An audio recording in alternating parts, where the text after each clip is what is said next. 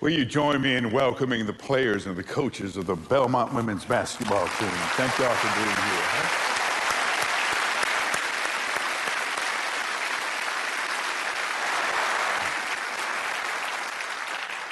Watching Sharon baptize Maddie reminded me of the time that I baptized the tight end for the Baltimore Colts.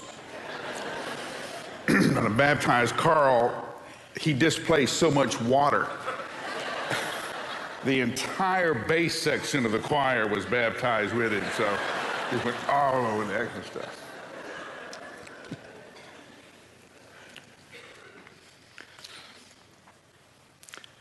The people who study people and how people make decisions have found out something really interesting.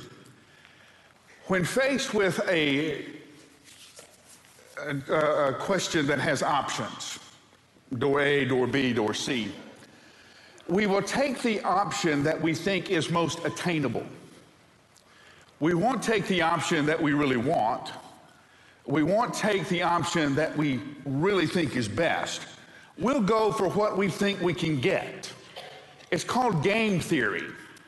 And it's a way that we adjust our expectations based on what we think is available. The interesting thing is, this even happens in relationships.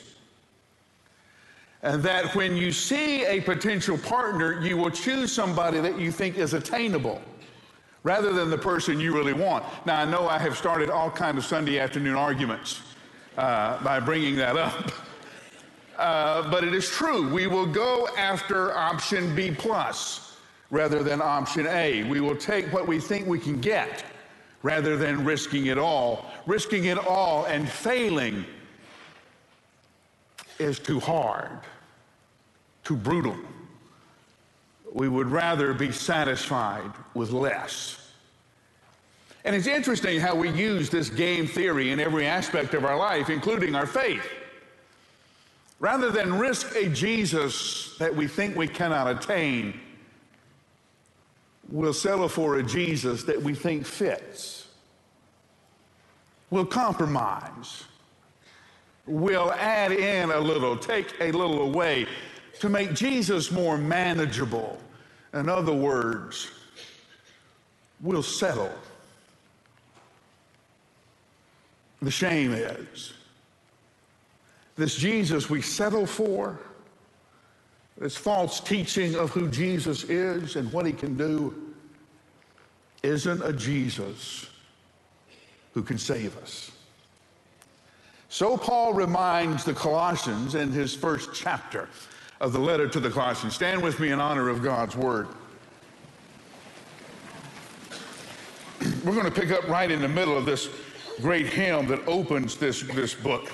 Verse 19 For God was pleased to have all of his fullness dwell in him, and through him to reconcile everything to himself, whether things on earth or things in heaven, by making peace through his blood shed on the cross. Now, once you were alienated and hostile in your minds, expressed by your evil actions. By now he has reconciled, but now he's reconciled you by his physical body through his death to present you holy, faultless, blameless before him. If indeed you remain grounded and steadfast in the faith and not shifted away from this gospel of hope that you have heard, this gospel has been proclaimed in all creation under heaven, and I, Paul, have become a slave of it. For God was pleased to have all of his fullness dwell in him. This is God's word for God's people. Hear it, believe it and live. Let's pray together.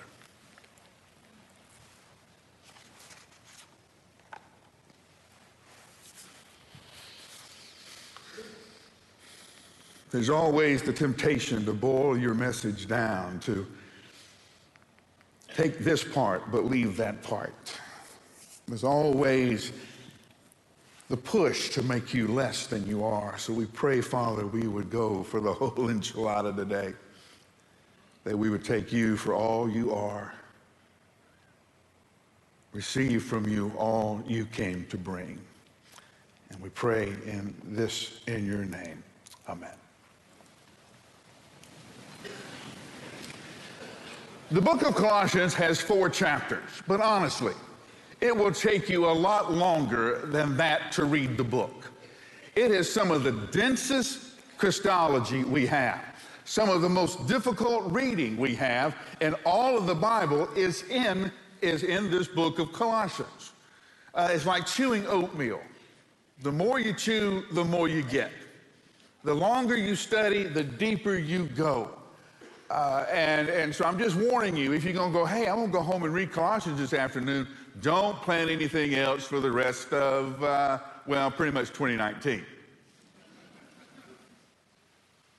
The reason this book is written like this is Paul is confronting what, he, what theologians have called the Colossian heresy. Now, we do not know exactly all the details of the false teachings that were coming to Colossae.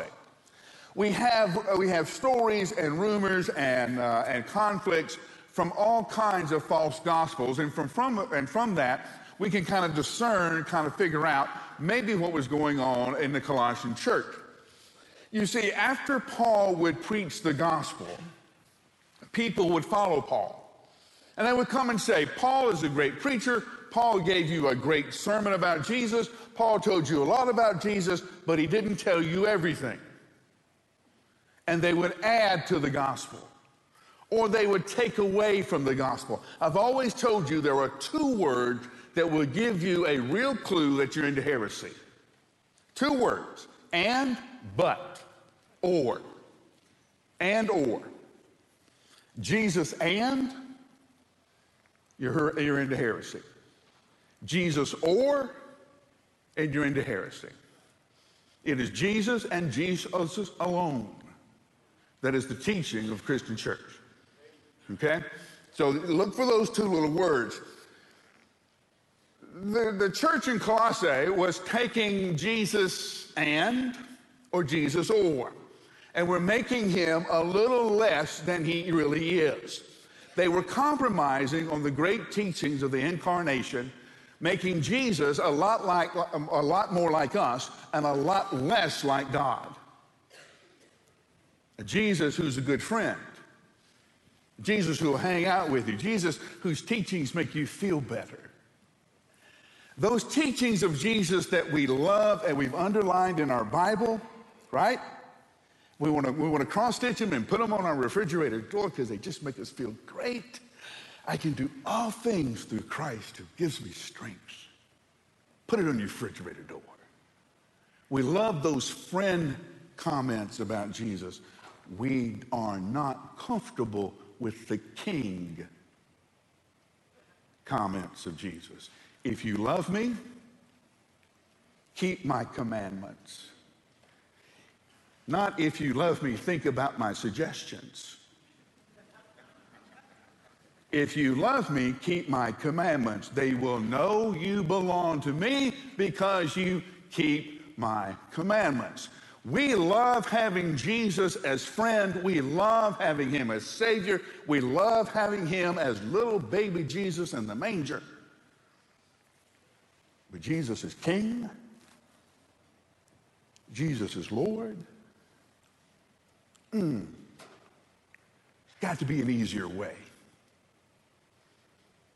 Got to be a better way. So, so we'll take away those things that make us feel uncomfortable. Um, you're not you're not sinners. I'm not a sinner. We just we just have trouble.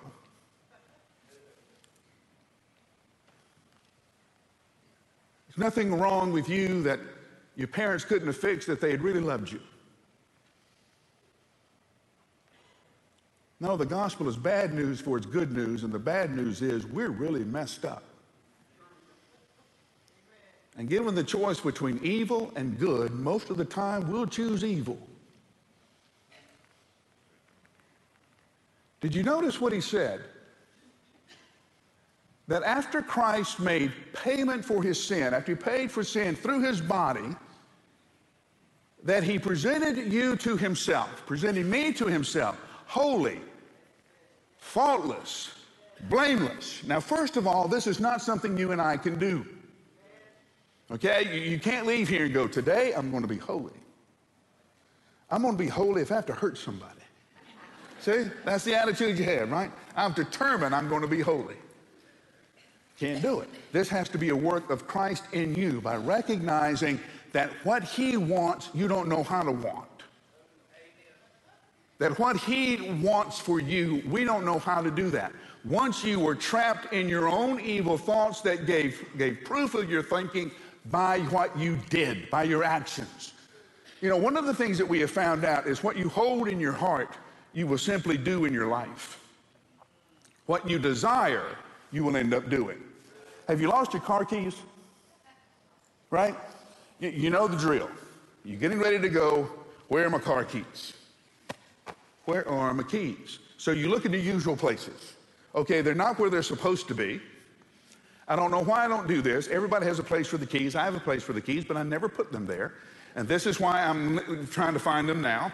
You go look in the coat you had on yesterday. All of a sudden, you can't find your keys. Now you're beginning to realize if I don't find my keys, I'm going to be late.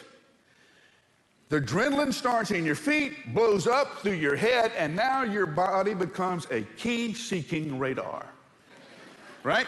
You're scanning everything. Everything in your house disappears except for keys. And then you find them. They were right where you left them, right in front of you. You didn't see them until it became everything you desired. That's why pornography is so dangerous.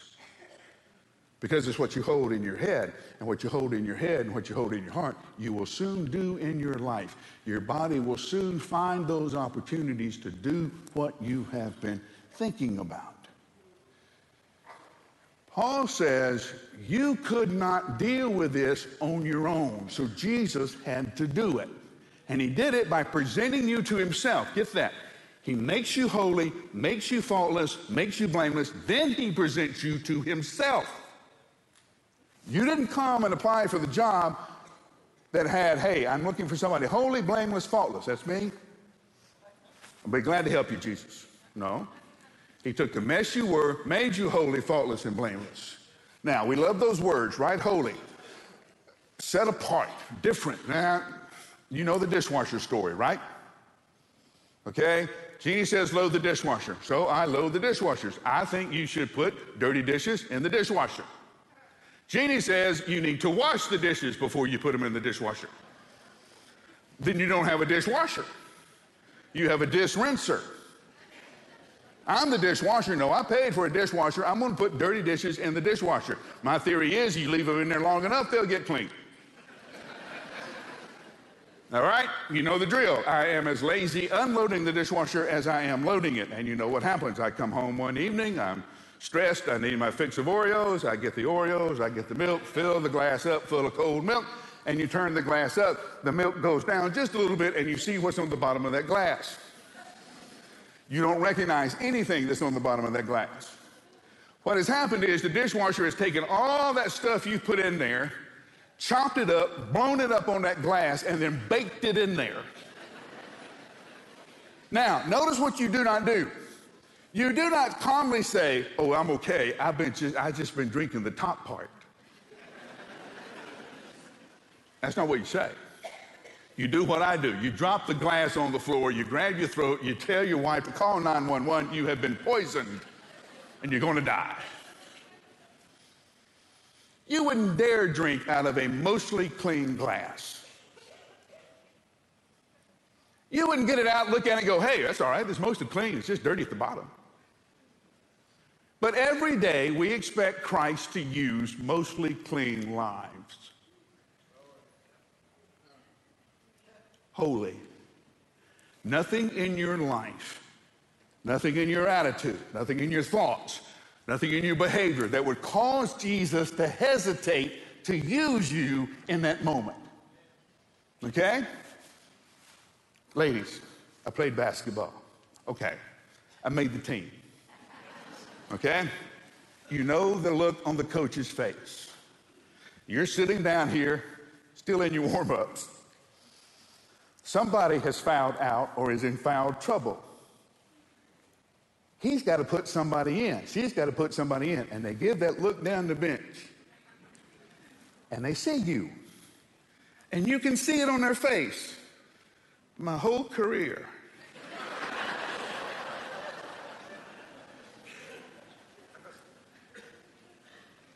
Is there anything in your life that would, that would cause Jesus to hesitate to use you in the moment? Holy. Uh, Let's stay with the glasses. Reach up into the cabinet, you pull out a glass, and before you pour your milk in it, you look and it has a crack going down the side. What do you do? Take your chances? Hasn't broken yet, probably won't break now.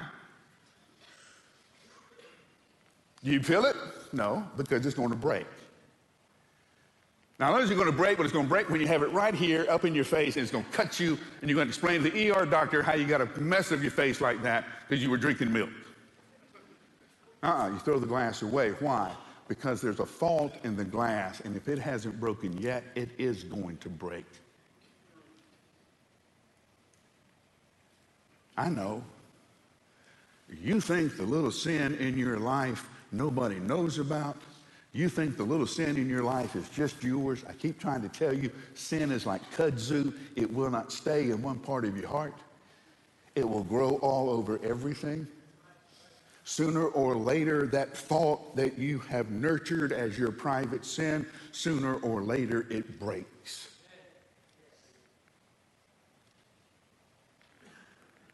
Is there anything in your life that will break when Christ uses you? Blameless. No smudges. It's that moment when you put on your coat, you have dressed every, You've got pants, belt, shoes, socks, cut, tied your tie, pulled your shirt, and you look on and something's on your jacket. Now, there's a dilemma. One, what's on my jacket? How did it get on my jacket? And what do I do now that it is on my jacket? Do I rub it off? Or if I rub it, does that just rub it in? Do I use water? Or does that make it worse? Do I use one of those stain removers that removes the stain by kind of blending it into everything else? Or do I send it to the dry cleaner? What do I do? That's why we always love bringing something home from the dry cleaning, ripping off the plastic, and looking how good the suit looks. Blameless. No smudges. Because you know if you wear that smudge on your jacket, the only thing anybody's ever going to see all day long is that smudge. Right? You walk up, hey, I'm Mike Glenn, good to meet you. Hey, Mike, how are you? What's on your jacket there, man? All day.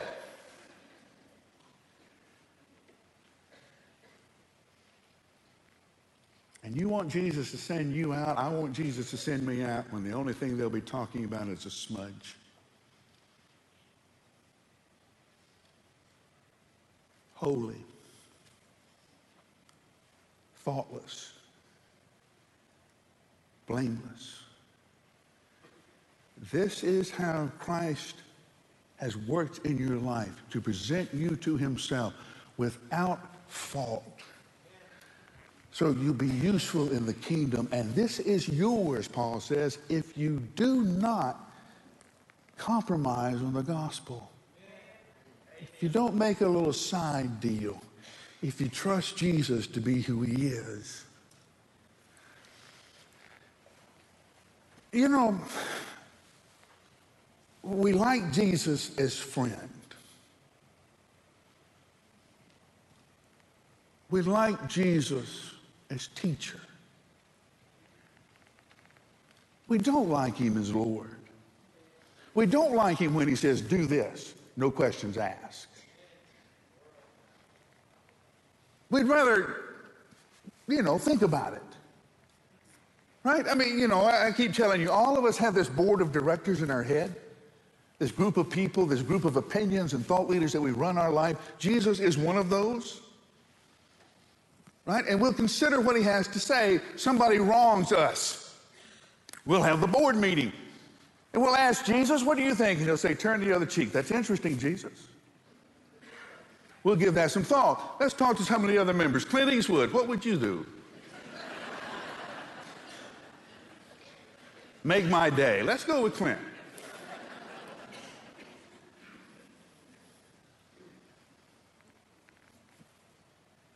We're not as comfortable with Jesus as King, with this gospel that has made Paul a slave.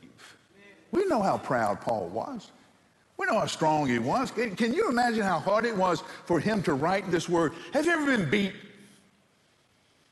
Uh, uh oh, okay, you, you, lose a fight, you lose a game, and you think to yourself, you know, if we'd done this, we'd done that, we could have won. Have you ever been whipped? Okay, whip means not only did we lose, I never had a chance of winning. You've been whipped. That's what Paul said. I have been whipped by this gospel. Never had a chance of winning. Never had a chance of being stronger than Jesus. It's that moment, guys, when you're wrestling with your dad and your dad gets tired of it and all of a sudden throws you in a hold or pins you down and holds you on that floor with such force you know, I'm whipped. My dad can really hurt me if he wants to. That's what Paul is talking about. I was so thoroughly defeated on the Damascus Road, I don't even have a say in my own life anymore. Whipped. And you know what Paul says about a life like that? It's the only way to find peace. It's the only way to know you're going to be okay. For the peace, he writes in another letter, the peace of God will guard your heart. Now, what kind of peace mans the battlements?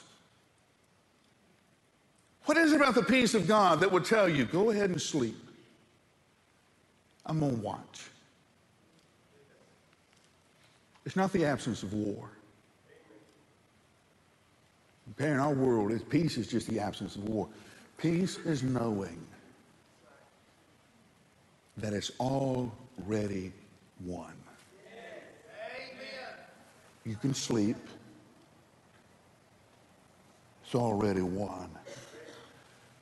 This Jesus who whipped Paul, whipped you, whipped me, whips everybody. Peace. The story will end the way Jesus says it will end.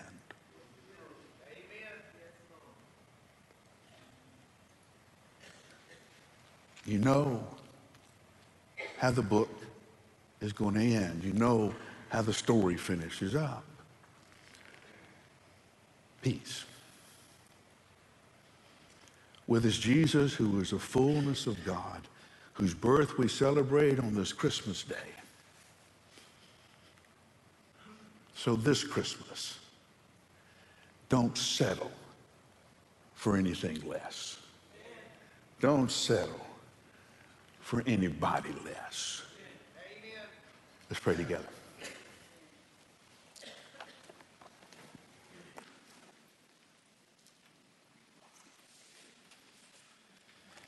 Your head's bowed and your eyes closed. I'm not going to put you on the spot and, you know, make you feel uncomfortable. I don't, I don't want to do that. But I do want to give you time to think about your own life.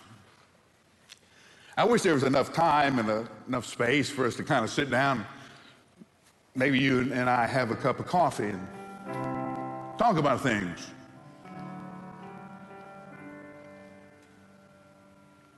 About whether or not you have a relationship with Jesus Christ. And if you do, is that relationship total and complete? Are you settling for a smaller Jesus? A Jesus who's nice, but who can't help you. I wish there was a way I could make sure that none of you left this morning with a Jesus who was too small. Our counselors, our ministers are standing out at the table. You find a big sign out in the atrium says next steps. They're waiting on you to pick up this conversation right now. If you find a place to find your place in Brentwood Baptist Church to help you know the fullness of God that comes to us in Jesus Christ, I beg you, do not leave this moment with anything less. Lord Jesus, every life is now open, every heart. We pray the choices we make now are exactly what you want.